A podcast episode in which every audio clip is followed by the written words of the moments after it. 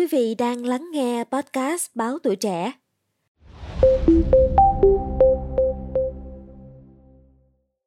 Thưa quý vị thính giả, Việt Nam nằm trong khu vực Đông Nam Á có gen nổi trội về đái tháo đường. Hiện số người bị tiền đái tháo đường cao hơn gấp 3 lần so với số người đã mắc bệnh. Vậy làm sao để phòng ngừa và nếu đã mắc bệnh thì nên duy trì lối sống ra sao?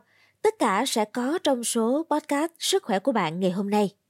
Bác sĩ Diệp Thị Thanh Bình, Phó Chủ tịch Liên chi hội đái tháo đường và nội tiết thành phố Hồ Chí Minh cho biết, nguyên nhân của bệnh đái tháo đường rất phức tạp. Theo Tổ chức Y tế Thế giới WHO, sự gia tăng của bệnh đái tháo đường hiện nay một phần là do ngày càng nhiều người bị thừa cân, béo phì và thiếu hoạt động thể chất. Khi bệnh không kiểm soát được, theo thời gian sẽ gây tổn thương nghiêm trọng nhiều bộ phận của cơ thể, đặc biệt là dây thần kinh và mạch máu.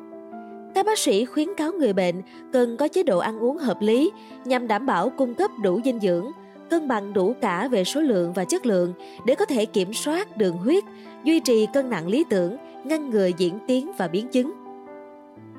Theo đó, người bệnh đái tháo đường nên hạn chế các loại đường đơn như đường cát, đường phèn, đường thốt nốt, đường mía, mật ong, bánh kẹo, nước ngọt, nước trái cây ép. Các loại củ như khoai sắn cũng cung cấp khá nhiều tinh bột. Nếu ăn các loại này, cần giảm hoặc cắt cơm. Đồng thời, hạn chế ăn các loại thịt nguội chế biến sẵn như xúc xích, lạp xưởng, thịt sông khói, món rán, chất béo bảo hòa và các chất béo trans – chất béo động vật, thức ăn chế biến sẵn ở nhiệt độ cao.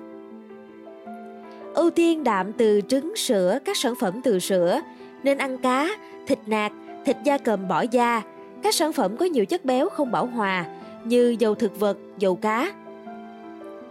Nên ăn rau nhiều hơn trong thực đơn của mình thông qua các cách chế biến đơn giản như hấp, luộc, salad.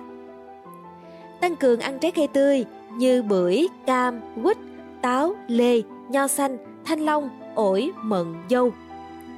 Người bệnh nên duy trì 3 bữa ăn chính trong ngày, đồng thời tăng cường thêm bữa phụ. Ở những nhóm người đặc biệt, suy dinh dưỡng, mang thai, tập luyện thể lực nặng, kéo dài, sử dụng insulin có nguy cơ hạ đường huyết, ăn qua ống thông, cần bổ sung 1 đến 3 bữa ăn phụ.